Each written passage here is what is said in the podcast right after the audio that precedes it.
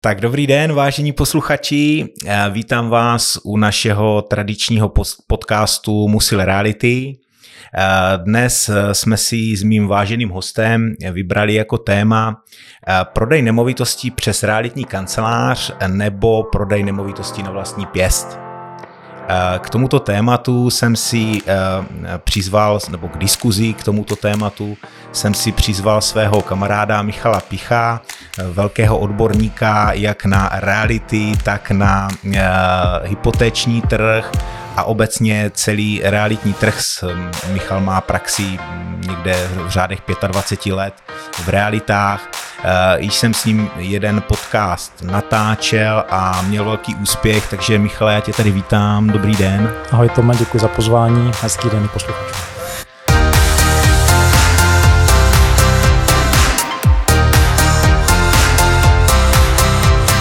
Dnešní téma bude zajímavé zejména pro eh, lidi, kteří uvažují o tom, že by prodali nějakou nemovitost a jak mají tedy postupovat. Eh, věřím tomu, že už nejsme v 90. letech a že o zastupování eh, realitní kanceláří dnes uvažuje většina zájemců o prodej nemovitostí a věřím, že dnešní podcast jim pomůže v tom rozhodnout se, která cesta je asi ta nejlepší.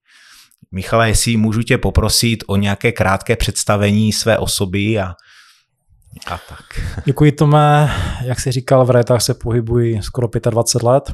Měl jsem to štěstí, že jsem si prošel realitní kanceláří, takže pár věcí, které budu zmiňovat, vychází spíš z mé praxe než teorie. Nicméně posledních 18 let se pohybuji na poli realitní inzerce, provozujeme síť realitních portálů Reality Čechy.cz a Reality Morava.cz a krom toho máme ještě redakci, která monitoruje český realitní trh. Takže pokud ti budu moc dneska být nějak na pomoc, budu jenom rád. Super, děkuji moc. Takže eh, já bych eh, ten dnešní podcast zahájil eh, v podstatě takovým povídáním o tom, co vlastně obsahuje činnost realitní kanceláře a co my jako hmm. realitáci můžeme vám jako klientům nebo zákazníkům přinést při prodeji vaší nemovitosti a můžeme to celé spojit s tím, že budeme rozebírat ty jednotlivé body eh, z pohledu soukromé inzerce. Přesně tak, podíváme se na to, jak to vypadá, pokud se nemovitost nabízí přes realitní kancelář a pokud se nabízí v podstatě tou cestou na vlastní pěst, kterou si zmínil na začátku. Super, eh, dobře, takže začneme tedy eh, tou činností realitní kanceláře od začátku. Za mě já si myslím, že jednoznačným bodem číslo jedna nebo řekněme obecně zahájením spolupráce s realitní kanceláří je nezávazná schůzka s vámi vybraným realitním makléřem na vaší nemovitosti. Samozřejmě je možno vybrat si já vždycky říkám, doporučení je nejvíc, na základě vašeho osobního doporučení dvě, tři realitní kanceláře, sejít se s zástupcem této kanceláře na vaší nemovitosti a prostě si s ním nezávazně popovídat o prodeji, o podmínkách a o ceně té nemovitosti. To si myslím, že je bod číslo jedna. Přesně tak, stanovení kupní ceny bývá velmi klíčové.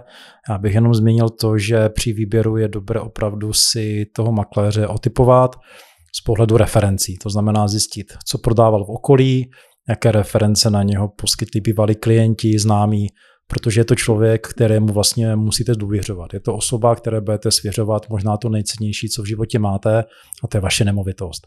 Pokud si budete nemovitost prodávat sami, samozřejmě tento krok učinit nemusíte, ale těch rizik, které potom s tím souvisí, je mnoho a k těm se dostaneme za chvíli.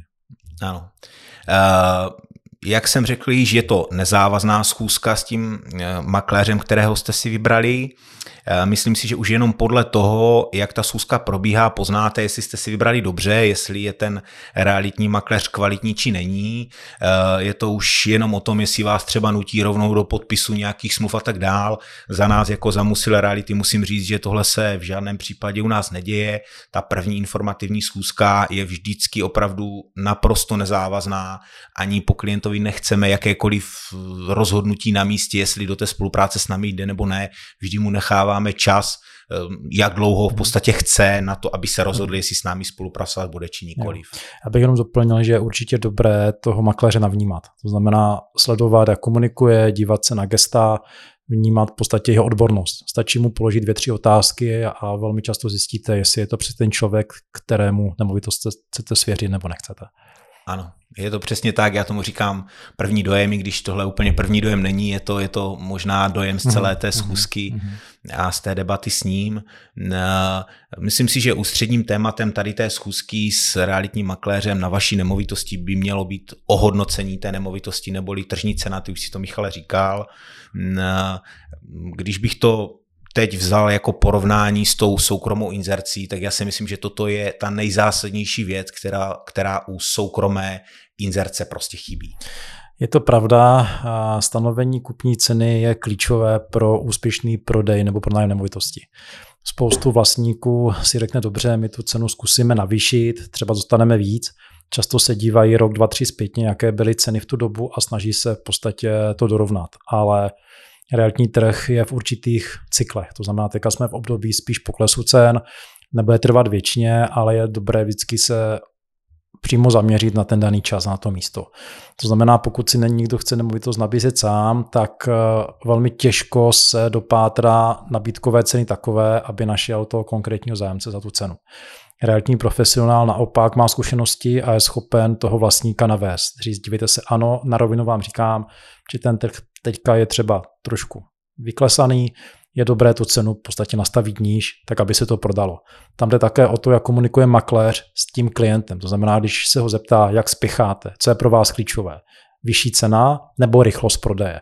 Těch otázek je spoustu a šikovný realitní makléř je schopen v podstatě velmi rychle se dopátrat k té odpovědi, která ho zajímá a podle toho potom v úzovkách napsat scénář celého toho obchodního případu. Ano, naprosto souhlasím. Není to jenom o ceně té nemovitosti, ale je to i o těch podmínkách, které ten prodávající, ten klient chce do toho prodeje nastavit. Mm-hmm. Přesně jak si říkal Michale, za mě je vždycky rozhodující a ptám se na to těch klientů, jak moc spěcháte, co je potřeba ještě z těch peněz mm-hmm. třeba koupit, nebo na co je vlastně budete potom potřebovat a tak dál. A o to se to stanovení té ceny také odvíjí. Je to poměrně důležitá mm-hmm. věc. Nejde jenom o tu eh, tržní hodnotu té nemovitosti, ale i o ty podmínky, mm-hmm. které ten klient potom Přesně tak, může s tím souviset i to, že nemovitost je třeba v tu, tu dobu pronajetá ještě na dobu 6 měsíců, takže je potřeba brát ohledy i ten na to, nebo bude z ní financována jiná nemovitost. Jo, často se stává, že ty transakce na sebe navazují a toto všechno je dobré sdělit realitnímu makléři. Čím víc budeme mít informací, tím v podstatě je i to lepší. Bohužel setkáváme se s tím, že vlastník velmi často některé věci zatají, pak v polovině realitní transakce se to někde zaškobrtne a teďka dochází k určitým dohadováním se, kdo za to může. Takže čím více informací ten vlastník poskytne makléři, tím je to paradoxně pro něho lepší, protože ten makléř mu ten model nastaví tak, aby došli úspěšně k cíli, který si vytýčili. Ano, naprosto souhlasím, s tím trošičku uh, už odběhnu k bodu 2 a to je příprava té nemovitosti na ten prodej. Je to další z věcí, o které si myslím, že uh, fyzická osoba nebo člověk, který reality nezná a třeba si na ně vezme mm-hmm. půl roku dovolené, aby prodal svůj dům, tak si myslím, že tyto vědomosti těžko bude někde schánět a ta příprava té nemovitosti na ten prodej je úplně zásadní. Ty si mě na to nakopl stran té nájemní smlouvy, která už tam nějakou dobu trvá. Za mě jako za realitní kancelář, která chce pro prodávajícího dostat co nejvíc, je ta příprava té nemovitosti prostě naprosto zásadní. Souhlasím. A podstatě je důležité si říct to, že nedochází ani tak k nákupu nemovitosti, ale k nákupu nového domova. A emoce jsou důležité. Samozřejmě, pokud kupuje investor za účelem k nákupu třeba bytu, který pronajme, tak moc na to nehledí. Ten, toho zajímá spíš Excel, nějaká výnosová křivka a podobně. Ale pokud se podíváme na klasický třeba rodinný dům anebo byt, do kterého se stěhuje mladá rodina, tak samozřejmě většinou ten muž se na to dívá z pohledu čísel a ta žena z pohledu těch emocí. A je dobré, když se ta nemovitost v podstatě nachystá. Já neříkám, aby tam probíhaly nějaké velké stavební úpravy, ale ten první dojem je opravdu důležitý a my na portálu to vidíme. Pokud je nemovitost dobře nafocená, tak má samozřejmě mnohem větší počet zhlédnutí. U nás to vychází zhruba v poměru 1 k 3. To znamená, pokud je nemovitost nafocená hezky, tak má třikrát větší počet zobrazení než nemovitost, kterou někdo nafotil nějakým starým telefonem a není to příliš úhledné.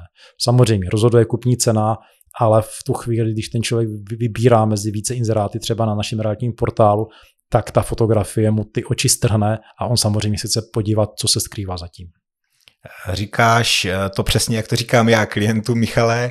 Eh, já vždycky říkám, víte, hezké fotky jsou důležité eh, z mnoha důvodů, ale jeden z nich je ten, že když rolujete tím množstvím těch inzerátů, které jste si vyhledal, tak pokud je tam fotka, která opravdu svítí, září a vypadá hmm. dobře, tak vás zaujme. Byť je tam třeba i jiná cena, nebo cena neznáma, nebo cena v RK, hmm. hmm. tak to rozkliknete, protože se vám to hmm. prostě líbí.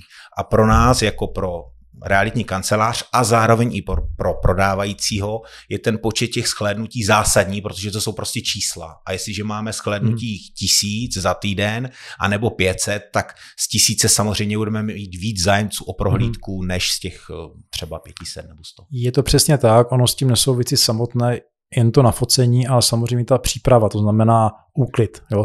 Často se na to zapomíná, vidíme tu nás na portálu, že jsou tam nemovitosti, kde opravdu vidíte na kuchyňské lince žehličku položenou a, kalhoty. Jo? Takže opravdu to je špatně, je důležité opravdu na rovinu se s tím vlastníkem domluvit, nikdy si jim do toho nechce, ale prostě říct, prosím vás, nechte to na nás, my to tady jenom posuneme, pak vám to klidně naskládáme na tu linku zpátky, ale je potřeba to trošku vyčistit.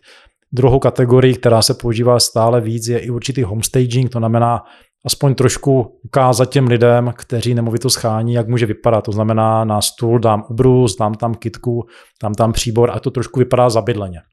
Toto je třeba věc, kterou spoustu lidí, kteří si prodávají to sami, nedokážou udělat, nebo ani nechtějí, nebo nemají konkrétní představivost. Realitní makléř s tím už většinou někde pracoval, tyhle ty věci má k dispozici a je schopen to naaranžovat tak, aby to vypadalo velmi dobře.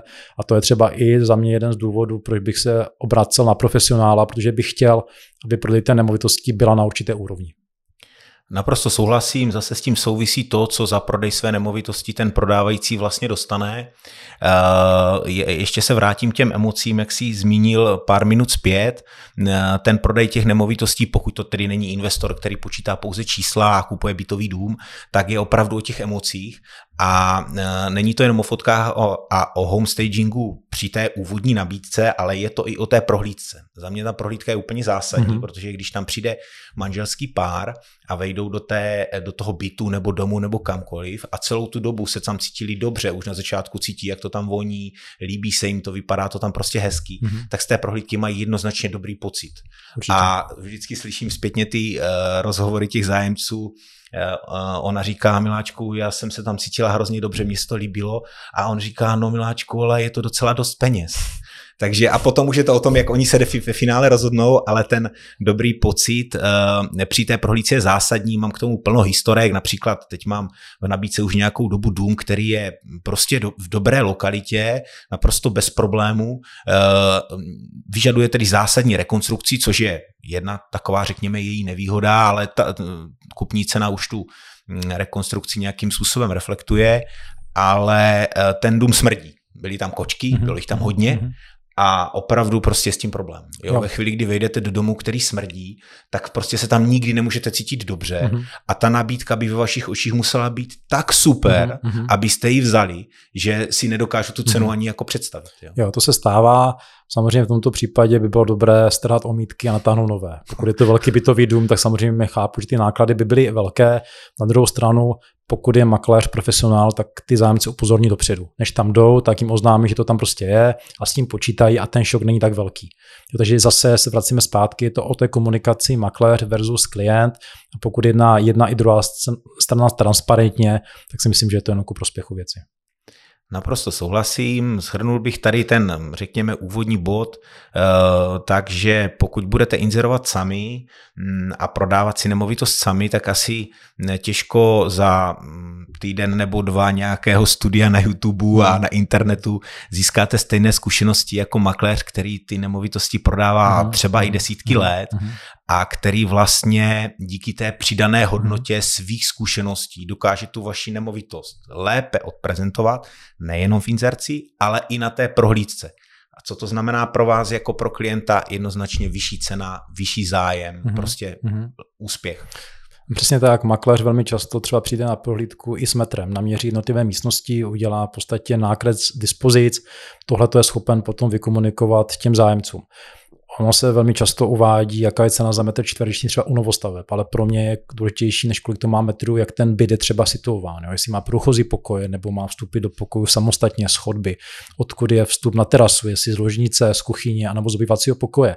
Takže to jsou možná detaily, které se teďka zdají nepodstatné, ale věřte tomu, že čím dál tím víc lidí se dívá i tímto směrem a s tím souvisí třeba i výběr světových stran. Makléř by měl říct, tady vychází slunce, tady zapadá. Měl by říct pozor, upozorňuji, ten byt je třeba na sever a slunce neuvidíte celý den a někdo řekne, to je super, to, to prostě chci.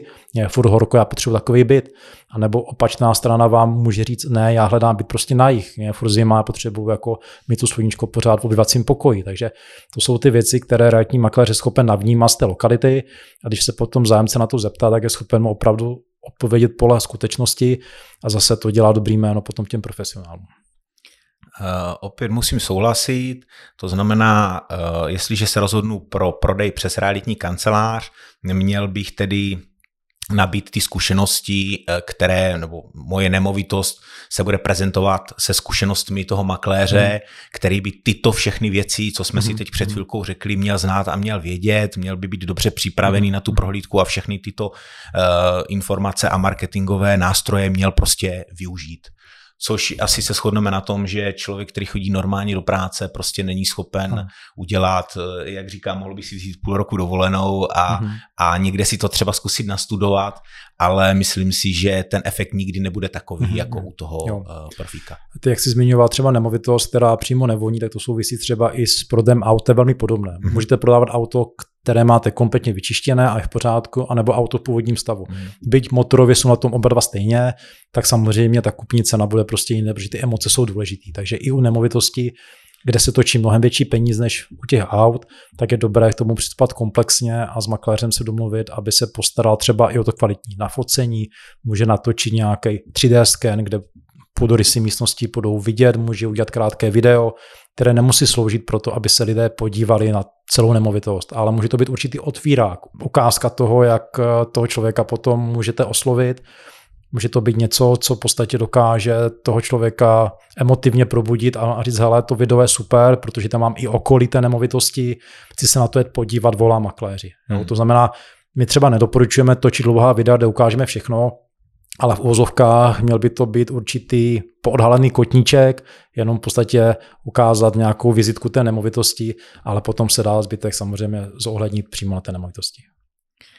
Dobře, než se dostaneme tedy k dalšímu bodu, který zajišťuje realitní kancelář od chvíle, kdy máme toho klienta a pokračujeme v tom prodeji, tak bych možná ještě řekl, že vše, co jsme si teď řekli, eh, tudíž ta činnost profíka na nemovitosti má zásadní vliv na cenu, Eh, hodně lidí už možná od začátku si říká, tak fajn, vy říkáte, prodávejte přes realitní kancelář, ale já zaplatím za to provizi a poměrně velkou.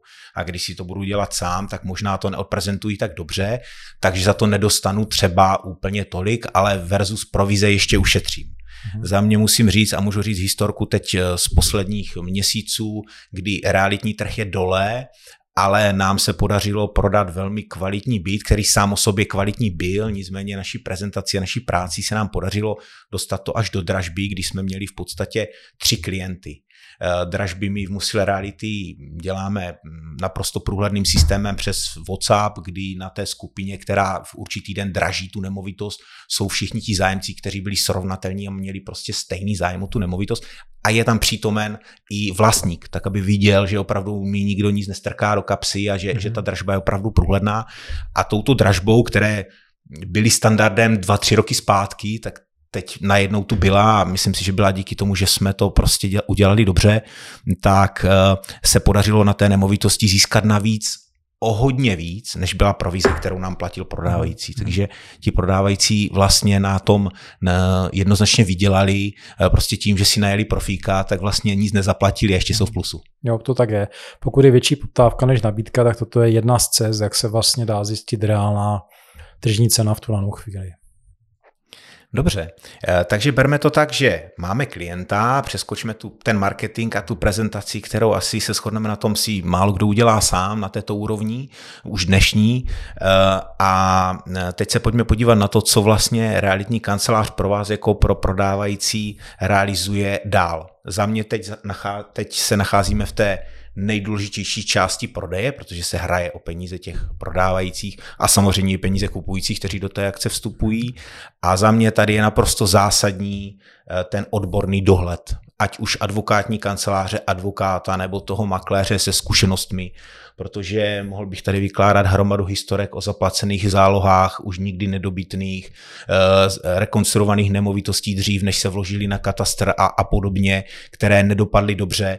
A tady prostě mm, mám zkušenost, že fyzická osoba bez zkušeností velmi často podlehne, ať už profesionálnímu podvodníkovi nebo člověkovi, který to myslel dobře, jenom to časově tr- chtěl trošičku uspíšit a díky tomu se teď mm-hmm. dva roky jsou. Mhm.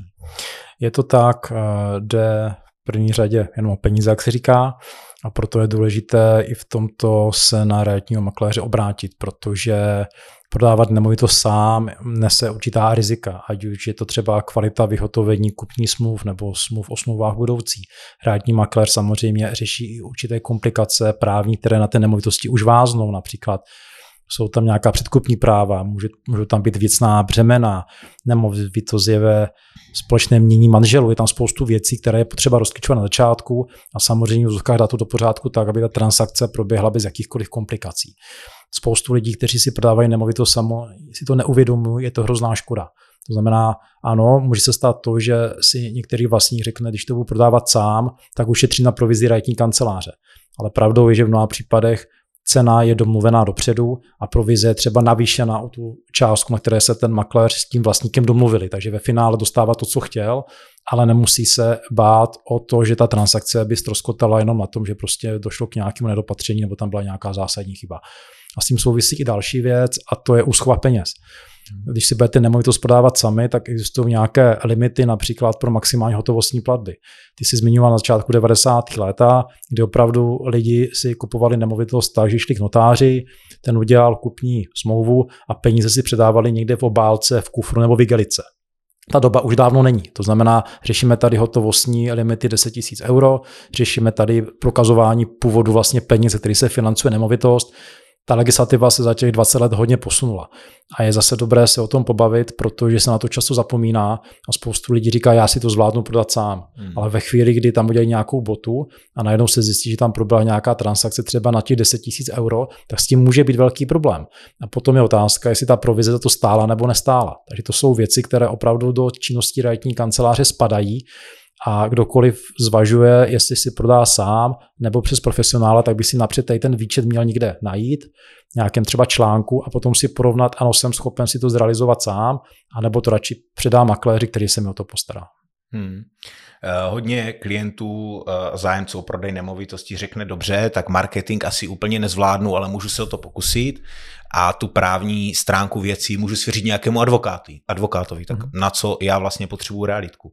Musím říct, že advokátní kanceláře, ano, je to super, super nápad, my sami využíváme řadu advokátních kanceláří, s kterými spolupracujeme při prodeji nemovitostí, ale musím říct, že žádná ať jakákoliv, ať jakkoliv dobrá mm, advokátní kancelář, tak nedokáže zhodnotit tu situaci při tom prodeji tak, jak makléř, který uh, ví, co se tam zrovna děje. Častokrát já tomu říkám akce kulový blesk, to je náš eh, běžný denní chleba nás eh, realitních makléřů, že ta nemovitost se sice prodává, ale je na ní navázán jeden, dva nebo i tři jiné další prodeje a vše to musí mm-hmm. takzvaně zaklapnout v tu danou chvíli naraz a tohle to opravdu ta realitní kancelář není schopná, eh, teda realitní, pardon, právní advokátní kancelář není schopná eh, hlídat. Oni prostě nastaví smlouvy, hmm. Eh, oni udělají dobrou úschovu, ale už nejsou schopní zajistit ten souběh těch věcí a to se nebavím o hypotečních úvěrech. Dneska na většině nemovitostí, ty Michal asi budeš vidět nějaké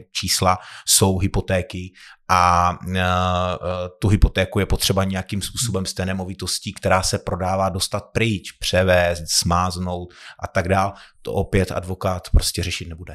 Souhlasím, to jenom vypovídá o tom, že prodej nemovitostí na vlastní pěst může mít určitý rizika. Samozřejmě pokud zdědím pozemek po babičce, na kterém neváznou žádná zástavní práva, tak ten převod bude snažší, než když někdo prodává bytový dům, kde 12 spoluvlastníků. Já už hmm. ta komunikace se všemi těmi vlastníky je důležitá a tam je právě důležitá nějaká nestraná osoba, může to být právě ten realitní makléř, kterému všichni důvěřují a on je vlastně provede celou tou realitní transakcí tak, aby všichni byli v podstatě spokojeni.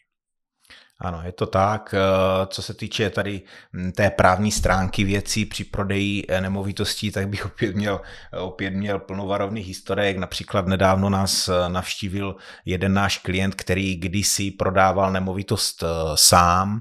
Je to záležitost asi nějakých pěti let zpětně necelých prodával si ji sám a bohužel zapomněl na to, že má manželku. A i když, i když tu nemovitost měl napsanou historicky na sebe, eh, tak s manželkou se potom rozvedla. Manželka tu transakcí necelých pět let zpětně napadla, že v té nemovitosti se nacházela její rodinná domácnost a byla z toho obrovská tahanice a muselo tam dojít k vyrovnání mm-hmm. požadavků té eh, manželky, která mm-hmm. už v mhm. té době teda nebyla manželkou toho klienta, ale opravdu velmi nepříjemná věc a ten klient přišel řádově o, nebyly to miliony, ale byly to významné statisíce. Jo? Mm-hmm. Tak to je jedna z takových věcí, které prostě se můžou stát a mm, častokrát ani dobrá realitní kancelář, eh, teda pardon, advokátní kancelář toto nepohlídá, protože zase mám zkušenost, že eh, oni vidí vlastníka v LVčku a vysloveně nepátrají potom, jestli ten eh, prodávající má ještě manželku nebo manžela, protože za ně, za advokáty měl to uvést na začátku, ale neuvedl z mhm. nějakého mhm. důvodu, na to zapomněl, protože je like a nikdo ho nedržel za ruku jako hmm. tady v realitní kanceláři a, a prostě neřekl mu pozor, toto je důležité. Přitom stačí deta třeba při sepisování smlouvy o výhradním zprostředkování se podívat do občanky, jestli je ženatý nebo jestli ano, je vdaná. Ano, ano, je to, je to tak, ale to byla jedna z mnoha historek, které, které bych, jsme tady eh, mohli vykládat ne hodinu, ale, ale pár hodin, hm, které mám jak eh, při prodeji nemovitostí na vlastní pěst, tak při třeba pronájmech nemovitostí na vlastní pěst, to je hmm. ještě horší. Ale to můžeme když tak nakonec. Eh, eh, dobře, přeskočme teda teď eh, tu hm, právní stránku té věci. Eh, já bych zmínil ještě velmi důležitou věc a to je organizace celého toho procesu prodeje. Eh, ten proces může být velmi zdlouhavý, i když je jednoduchý, což už dnes se asi moc neděje, možná mi dať za pravdu.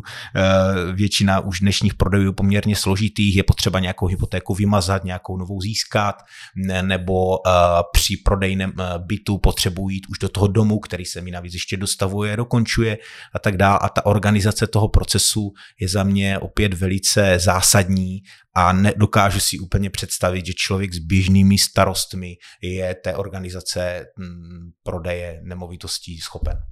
Souhlasím, k tomu nemám co dodat. Dobře, dobře, tak děkuju. Myslel jsem si, že si chvilku odpočinu, ale, ale Michal to přehodil zase na mě. Byl si vyčerpávající. děkuji, děkuji. Dobře, takže máme, řekněme, organizací, máme zajištěnou právní stránku, protože realitní kancelář se o mě postará, nemusím tohle to všechno dělat sám, opravdu si nemusím brát pár měsíců volna na to, abych tu svou nemovitost prodal a jsme ve chvíli, kdy eh, se v podstatě vyplácí kupní cena mm-hmm. a předává nemovitost. Za mě opět zásadní okamžik. Jo. Mám zase nějaké varovné historky, možná Michale, jestli k předání a vyplatě peněz něco budeš mít ty a já potom navážu. Já bych jenom zhrnul ty základní možnosti, které jsou. Samozřejmě zákon o realitním zprostředkování nám říká, že můžeme peníze nechávat v realitní kanceláři, můžeme je nechávat v bance u notáře u právníka. To znamená, je to na té komunikaci a na těch preferencích zájemce, s tím prodávajícím, jak se domluví.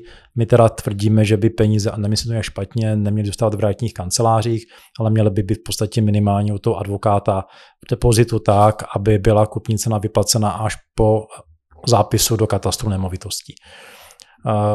Původní návrh by takové, že se úplně vyškrtne možnost využívání úschov v realitních kancelářích, nakonec to v tom zákoně zůstalo, ale z praxe od našich klientů, to znamená z realitních kanceláří, víme, že je to spíš v těch minimálních případech, jo? že většinou se opravdu vybere nějaký nezávislý subjekt, ideálně třeba advokát, který není zpřízněný ani z jednou z těch smluvních strán, tomu se v podstatě svěří jak vyhotovení kupní smluv, tak samozřejmě ta úschova kupní ceny. Eh, super, já bych to možná ještě doplnil o vázaný účet v bance. Mě napadlo, viděl jsem i nějaké už dnes eh, vysloveně bankovní produkty pro tuto věc. Mm, za mě asi celkem drahé. Myslím si, že pokud by klient pověřil advokáta a vybral si ze dvou, ze tří, tak se dostane na stejnou cenu jako v té bance u těch vázaných účtů. Takže ta bezpečnost uložení té kupní ceny a její deponace je za mě naprosto zásadní. Rozhodně nevyplácet kupní cenu dříve, než je prodaná nemovitost a opačně nepřevádět na katastru nemovitost, dokud nemám vyplacenou mm-hmm. kupní cenu. Mm, to se dá vyřešit pouze tou, tím vázaným účtem, zás uh, úschovou nebo něčím mm-hmm. takovým. Přesně tak, to je zase návod pro lidi, kteří by si chtěli prodávat nemovitost sami, měli by na to myslet. Tohle to je úplně zásadní a tady těch varovných historiek může mít asi nejvíc.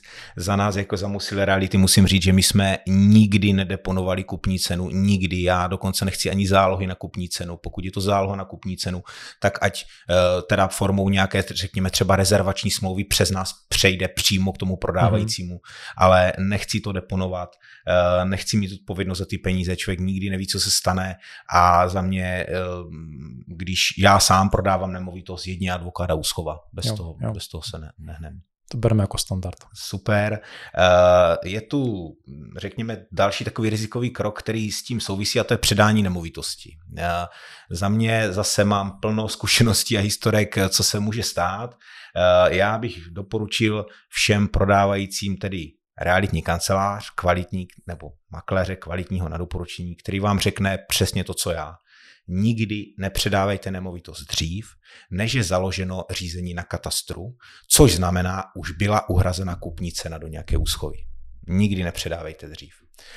I tak bych doporučil ještě větší opatrnost a to je předávat nemovitost až po ukončení vkladového řízení, tudíž ve chvíli, kdy vy jako prodávající máte všechny peníze už na svém účtě a teprve potom předávejte nemovitost. To je ten nejbezpečnější systém. Jo, souhlasím, je to ideální cesta, kdy v podstatě dochází k maximální ochraně obou smluvních stran. Co se týká ještě předání jako takového, já bych se ještě vrátil od pár kroků zpátky a tím je ta první fyzická prohlídka nemovitosti. Hmm. Pokud přijde zájemce, měl by si velmi pečlivě podívat úplně na vše, co napadne a my třeba doporučujeme nejít na prohlídku jenom jednou, hmm. ale i třeba i druhý den hmm. nebo za týden. Hmm. Vy tam můžete jít první den, kdy svítí slunce, druhý den tam jdete v podstatě místo dopoledne, třeba odpoledne, uvidíte tu nemovitost v jiném světle. Na té první prohlídce se většinou objevují ty emoční věci, které se nám líbí. Na těch dalších prohlídkách už vidíme spíš ty technické nedokonalosti. Mm-hmm. To mhm. znamená opravdu, pokud chceme koupit nemovitost a čím je dražší, tak tím je dobré si ji prohlédnout do hloubky. Není problém oslovit nějakého statika, stavaře, prostě vzít mm-hmm. s sebou, říct, hele, prostě potřebuju pomoc, si kupovat nemovitost, moc tomu nerozumím, pojď mi s tím pomoct. Jo. Mm. Stává se totiž to, že se potom převede nemovitost a ten nový vlastník zjistí, že je tam něco v nepořádku. A teďka dochází k úplně zbytečným vlastně diskuzím a řeší se, kdo za to může, jestli to v zovkách neřekl ten prodávající nebo to neřekl ten makléř, ale samozřejmě ten, kdo tam jde a chce to koupit, tak je to na něm. On si to má hlavně v podstatě projít a prověřit. On bude ten budoucí vlastník. Ten hmm. makléř ho má upozornit, co je špatně, co je dobře, ale na tom zájemci má potom být, jestli se pro tu koupi rozhodne nebo ne. To znamená, když se nemovitost už předává, tak samozřejmě má se předávat ve stavu, v jakém proběhla ta prohlídka. Jo? Hmm je špatně, když během těch dvou, tří měsíců, během toho řízení se tam něco změní, propadne se střecha, je tam něco špatně, zase stát se to může, může být nějaká živelná pohroma typu tornáda, vodoní a podobně. Ty, ty situace nastávají, ale samozřejmě to neovlivní ani ten makléř, ani ten prodávající.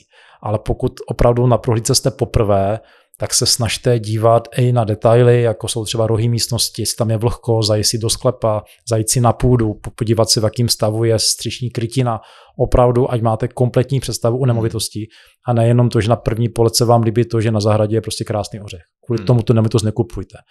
Jde o obrovskou investici, to znamená, mnoho lidí tam zůstává potom po celý život a je škoda potom litovat nějakého přehlédnutí, když se potom opravy dostávají do 100 tisíců. Hmm. Uh, já jsem teď vlastně nad tím přemýšlel, jak o tom mluvíš, a my jsme celou dobu se bavili o prodávajících a toto, co si teď říkali, je vlastně věcí kupujícího. A dalo by se říci, že i z pohledu kupujícího je ten prodej přes realitní kancelář vlastně lepší. Jo, protože ta realitní kancelář eh, tyhle ty věci, my třeba například eh, bez problému umožňujeme dvě prohlídky, mm-hmm. tři, dokonce jsme tu měli i uh, takové podvečerní posezení u kávy.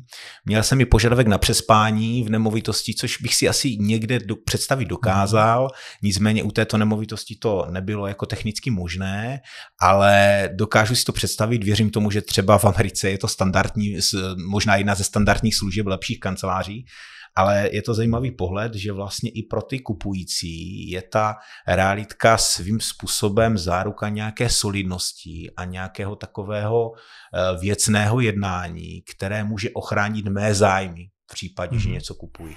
Je to přesně tak. Mně osobně by se líbily, kdyby byly k nemovitosti opravdu konkrétní karty, kde by ten člověk zjistil, jestli je to napojeno na elektroinstalaci, kdy, kdy, kdy se tam dělal hmm. vodovod, kdy se opravovala střecha, jak stará jsou okna. Vlastně dovedu si teoreticky představit, že za pár let bude mít každá nemovitost nějaký QR kód, mm.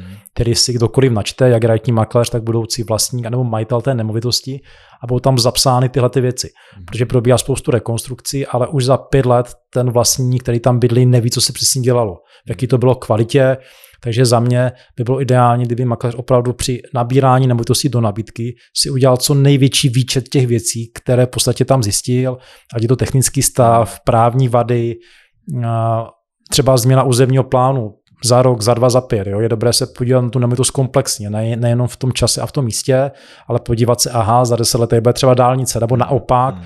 bude se dělat obchvat a tato lokalita bude v kurzu, protože bude klidnější. Hmm. Takže tak si říkal, já souhlasím s tebou, je dobré o té nemovitosti vidět co nejvíc hmm. a realitní makléř, pokud je profesionál, tak si všechny ty informace zjistí a až potom tu nemovitost dává do nabídky, protože s prohlídkami se může stát situace, kdy se ten žadatel nebo ten zájemce v podstatě začne na tohleto ptát. Hmm. Jo, a pokud tam opravdu nějaká právní nebo technická vada je, tak zase si myslíme, že profesionál by měl toho kupujícího na to připravit. Říct, dobře, ta cena je taková a taková, ale proto a proto. Hmm. Takže my jsme tu cenu zohlednili už na začátku, protože jsme si vědomi toho, že tam musí proběhnout nějaká rekonstrukce, například.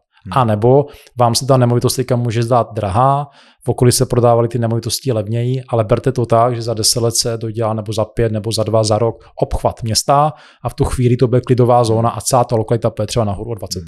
Hmm. Hmm. Uh, připomněl si mi teď můj zážitek eh, z nedávné doby, když jsem byl na prohlídce se svým kamarádem, um, který se vrátil z dlouhodobého působení v zahraničí a chtěl tady koupit nějakou nemovitost a byli jsme asi na dvou nemovitostech, které prodávala fyzická osoba, ten člověk nevěděl skoro nic. Možná to věděl, ale nechtěl nám to mhm, říct, mhm. byl takový relativně málo komunikativní, eh, nic moc jsme se nedozvěděli. Eh, pokud jdete na prohlídku s dobrým realitním makléřem, tak třeba u nás v, eh, Musil Reality je běžným standardem, že jako kupující si odnášíte z prohlídky krásnou složku Musil Reality, naším logem, s naší vizitkou a v té složce máte všechny informace, o kterých si v podstatě Michala teď mluvil. A jsou to jak energetický štítek, tak eh, jsou to náklady na provoz té nemovitosti, je tam většinou půdorys nebo nějaké další podklady, které opravdu jsou pro nás zásadní. A pokud je tam nějaké omezení, omezení, třeba mm, stavební, dům je památkově chráněn, tak eh, nedávno jsme taky takový měli, tak jsme si nechali eh, od stavebního úřadu vypsat, napsat vyjádření o tom, co všechno se té ochrany týká mhm. a toto lejstro jsme přikládali do té naší pěkné složky tomu kupujícímu, tak aby věděl, co vlastně může do budoucna očekávat a že tu nemovitost nezrekonstruuje asi úplně tak snadno, mm. jak si třeba mm. na mhm. začátku myslel. Jo. To je úžasný, já znám z praxe případy, realitní makléř opravdu si dal tu práci a nechal si spočítat zhruba náklady spojený s rekonstrukcí. Jo, a dokonce to měl tak, že udělal nějaká základní, mm. nějaká jakoby na standardní. A ten mm. kupující v podstatě dostal výčet vlastně těch dvou variant a řekl, dobře, k té ceně musím, musím připočítat náklady na rekonstrukci hmm. a bylo to pro něho samozřejmě transparentnější a řekl, to je skvělý, vy jste jeden z mála, kdo to, to dělá. Hmm. Většinou jsem si to já musel na vlastní pěs někde zjišťovat, posílal jsem nějaké techniky, někde to kalkulovat, ale ten makléř měl kamaráda ve stavebninách, který byl schopen mu zjistit aktuální ceny prostě stavebních hmm. prací, podíval se na to a on řekl, tady bude ta příčka, tady ty okna se musí vyměnit a měl nějakou rámcovou představu cenovém rozmezí, v tu dobu to bylo třeba 1,8 až 2,2 milionů ale už to byla v podstatě nějaká základní částka, o které se mohl ten kupující odrazit. Takže hmm. ocenil to s velkým povděkem a říkal, to je perfektní, ušetřil jste mi spoustu práce, já zrovna hledám nemovitost k rekonstrukci a nemusím v podstatě si dopočítávat, kolik to bude stát. Když se domluvíme na té kupní ceně, kterou v podstatě tady vy deklarujete, tak jsme schopni v podstatě tohleto za těch podmínek koupit. Hmm. Teď se nám to hrozně krásně propojilo, protože vlastně uh, my jsme teď zjistili, že ta profesionalita toho, toho realitního makléře není účinná jenom, nebo není dobrá jenom pro prodávajícího nebo jenom pro kupujícího, ale v tuto chvíli pro oba dva, protože ve chvíli, kdy ten kupující získá tyto informace, tak to dobré, kvalitní o té nemovitosti, tak jeho rozhodnutí je mnohem snažší a je mnohem větší šance, eh, tudíž mnohem větší šance pro prodávajícího, že prodá. Jo. Přesně tak, realitní makléř je vlastně na jedné straně trojuhelníku. On musí dát dohromady kupujícího a prodávajícího, ale to tak, aby obě dvě ty strany byly spokojené. To znamená, měl by to být vyvážený obchodní případ, kdy opravdu on je na té misce váh a snaží se držet nějaké rovnováze. To znamená, i ten prodávající, kupující po ukončení té transakce by v ideálním případě měli na realitního makléře napsat pozitivní referenci. Hmm. Super, tak trošičku jsme se vrátili zpět, ale myslím si, že to bylo velmi důležité. Eh, opravdu eh, zase jsme si řekli znova, že, že ten profík je tady jednoznačně lepší než sám a na vlastní pěst, a to i pro kupujícího, ale zároveň pro oba dva. Eh, pojďme tedy k tomu ještě, dalo by se říct finále, ještě to úplně finále není, ale pojďme k tomu závěru a to je to předání té nemovitosti. Já se k tomu zase vrátím, protože většina lidí si myslí, že to je už jako hotovo a že to je vlastně konec a uh, mám dům, mám klíče vyřešeno, ale opravdu ty stěžení problémy, které častokrát uh, při prodeji nemovitostí se stávají, tak jsou právě v tuto chvíli. Jsou v tu chvíli, kdy uh, ta uh, akce je ještě takzvaně na vodě, buď ještě není vůbec na katastru, nebo je tam teprve chviličku a už se něco děje. Jo? Je to rozhodně jako za mě špatně a, a fyzická osoba prodávající a obyčejný kupující bez nějakých právních znalostí a zku, hlavně spíš toto jsou zkušenosti než právní znalosti, tak eh, se tady tomu nedokáže ubránit a je to trošičku na, jako o náhodě, bych řekl. Jo.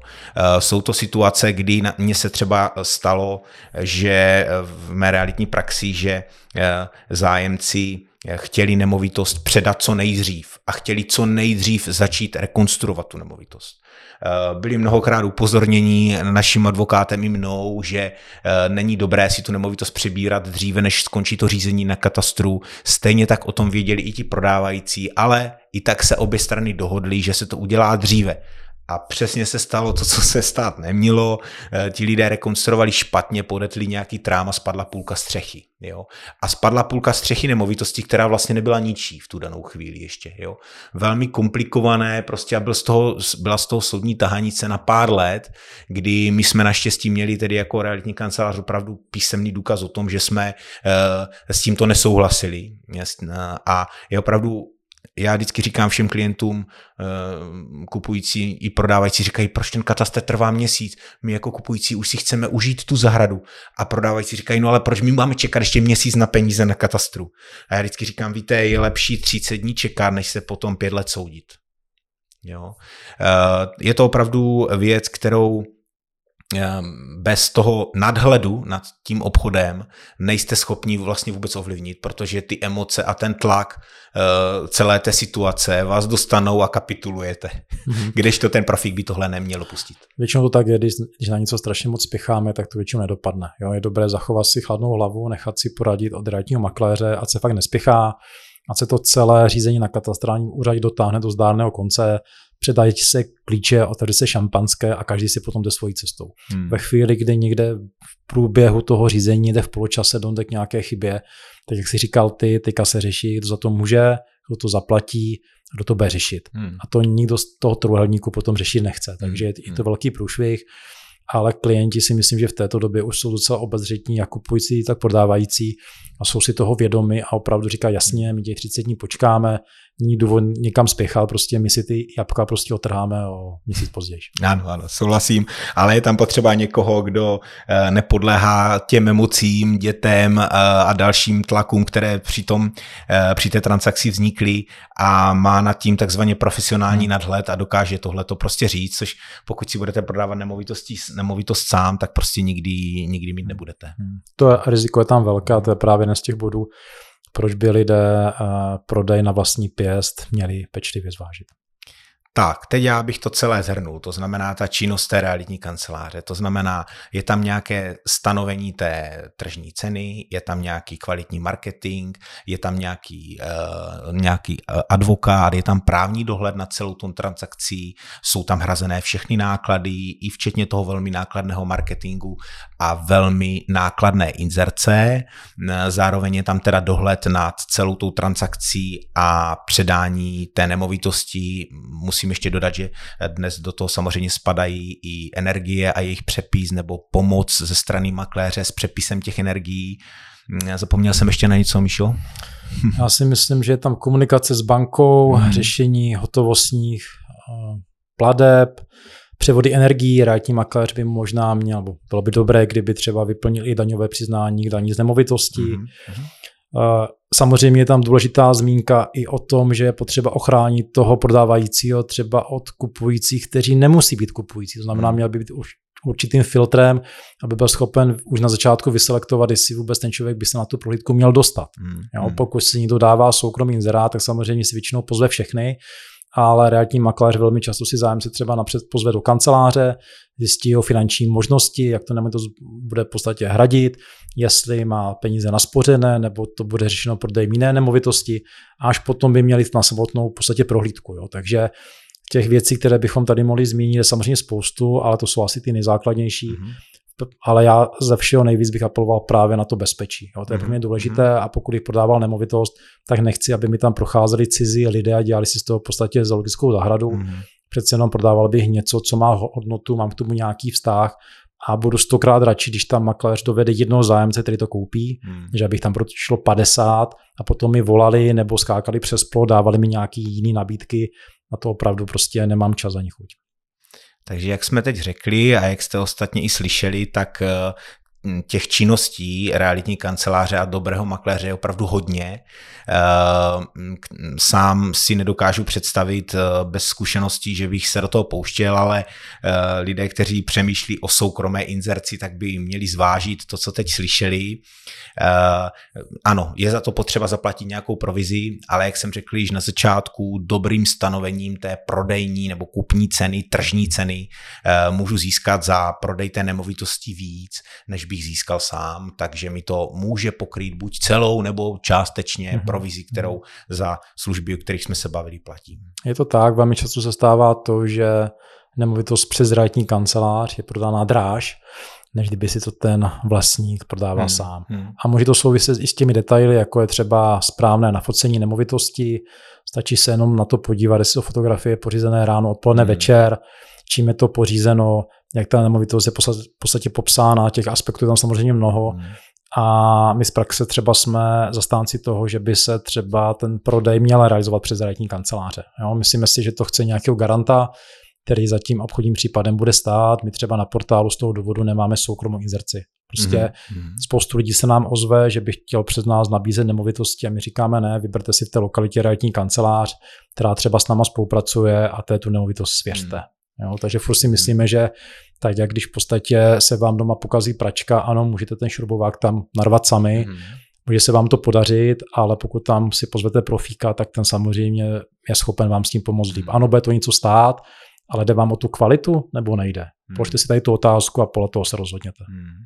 Vidíš, to mě přivedlo ještě na myšlenku, které jsem vlastně vůbec nepřemýšlel, že ta soukromá inzerce na kvalitních realitních portálech, jaký provozuješ třeba ty, eh, je buď úplně nemožná, a nebo velmi drahá. Eh, oproti eh, nám realitním kancelářím, kteří máme nasmouvány mhm. v rámci balíčků určité ceny, tak eh, fyzická osoba, mm, ne, která nepodniká v nemovitostech, se na tyto ceny nemá vůbec šanci dostat a může se stát, že proinzeruje mhm. častokrát víc, než, než by zaplatila mhm. té realitní kanceláři. A když tomu přičte ještě poplatky u advokáta, tak zjistí, že se to vlastně vůbec nevyplatilo a že toho půl roku dovolené, který si na to vzal, vlastně byl k ničemu. Přesně tak, je dobré to spočítat dopředu, říct si, to, o to očekávám, podle toho se rozhodnout. Jak říkáš, ty ceny soukromých inzerátů jsou velmi drahé, těch důvodů je samozřejmě několik, ale my v tom vidíme hlavně to fakt přesměrovat toho člověka na profesionála, který tenhle ten v podstatě zaštítí. A za mě je to jenom dobře, protože, jak jsem říkal před chvílí, pokud se vám cokoliv pokazí, tak je lepší, když to opravuje člověk, který tomu rozumí, než když si to v podstatě realizujete sami. Super. Blíží se nám uh, hodina času, kterou máme na tento podcast uh, vyhrazenou. Uh, já bych možná ještě závěrem zmínil uh, pronájmy, kde je to velmi úsměvné téma, říkal jsem to moc krát, jestli pronajímat svoji nemovitost přes realitní kancelář nebo soukromně, tady je to za mě naprosto jasné. Je to o tom, že provizí za nájemníka já jako pronajímatel uh, nehradím. Dřív to tak bylo, ty si určitě pamatuješ časy, kdy to bylo tak i tak, já také, nicméně dnes už konkurence uh, to stanovila naprosto jasně a to tak, že provizí za pronájem nemovitosti hradí nájemník.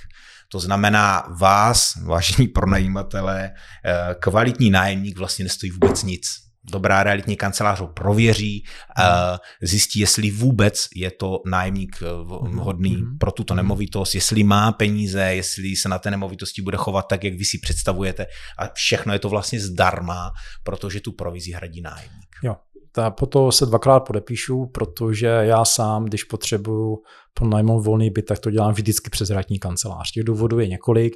Nejde mi ani tak o tu úsporu těch peněz, ale jde mi spíš o to, že už to, že musím zaplatit provizi svým způsobem filtruje ty klienty. Jo? Mm. Pokud opravdu někdo ten byt chce a ví, že toho finančně utáhne, tak ta provize pro něho není problém. Ve chvíli, kdy někdo přijde a řekne, ne, provizi platit nebudu, protože to finančně nedávám, mm. může to být určité riziko do budoucna, že nebude moct třeba platit i ten nájem. Jo? Mm. Takže toto je, jak říkáš, ty kapitola sama o sobě. Za mě, pokud potřebu opravdu podnajmout, tak se obrátím na profíka, který to nafotí, natočí, zainzeruje a v podstatě mi to nestojí vůbec nic. A jediné, co mě potom zajímá, je místo a částka, můžu jít podepsat nájem hmm. smlouvu. Super, tak to jsem rád, že jsme se na tom shodli. Já ještě vypíchnu zase ze zkušeností, ostatně to budeš znát asi také.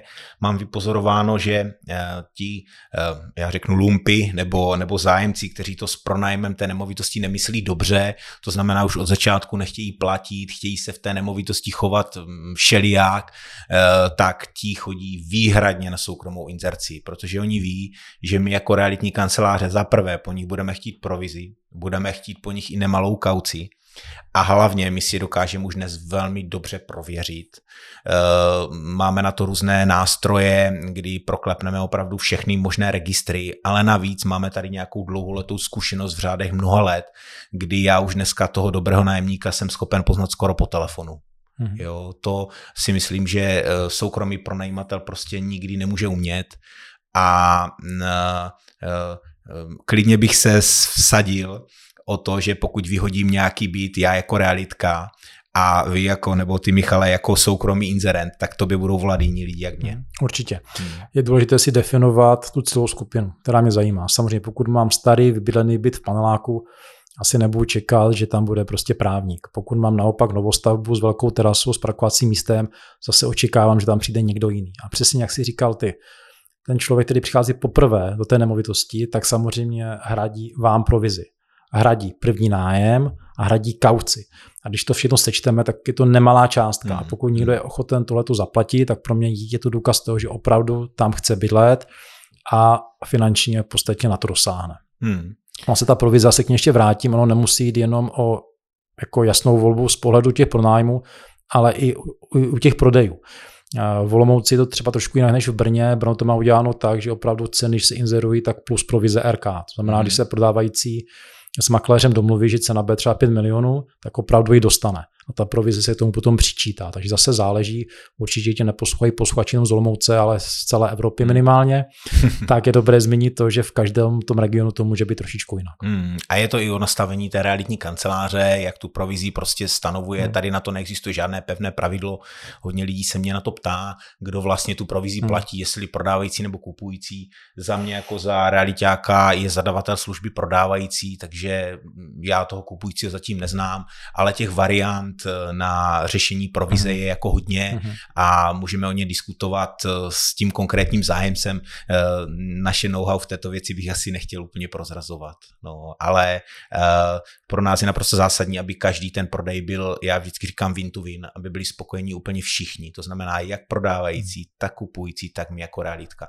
Protože pokud to tak není, tak ta pozitivní zpětná klientská vazba tady nevzniká a pro nás, kteří pracujeme na doporučení, je to úplně zásadní. Přesně tak poskytujete službu. Hmm.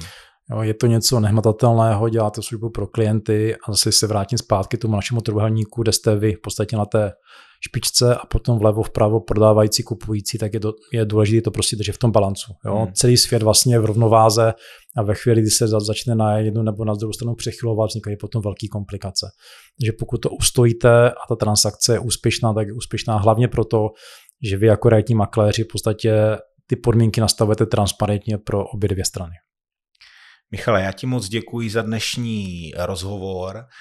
Věřím, že jsme vám, vážení posluchači, aspoň trošičku nastínili cestu, jak na to při prodeji nebo při, nájmu, při pronájmu vaší nemovitosti.